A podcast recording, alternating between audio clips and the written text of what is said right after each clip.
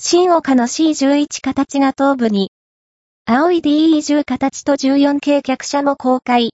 SL 大機は通年運行が可能に、東武鉄道が、猛火鉄道で運行していた C11 形蒸気機関車325号機を成就。その姿を公開しました。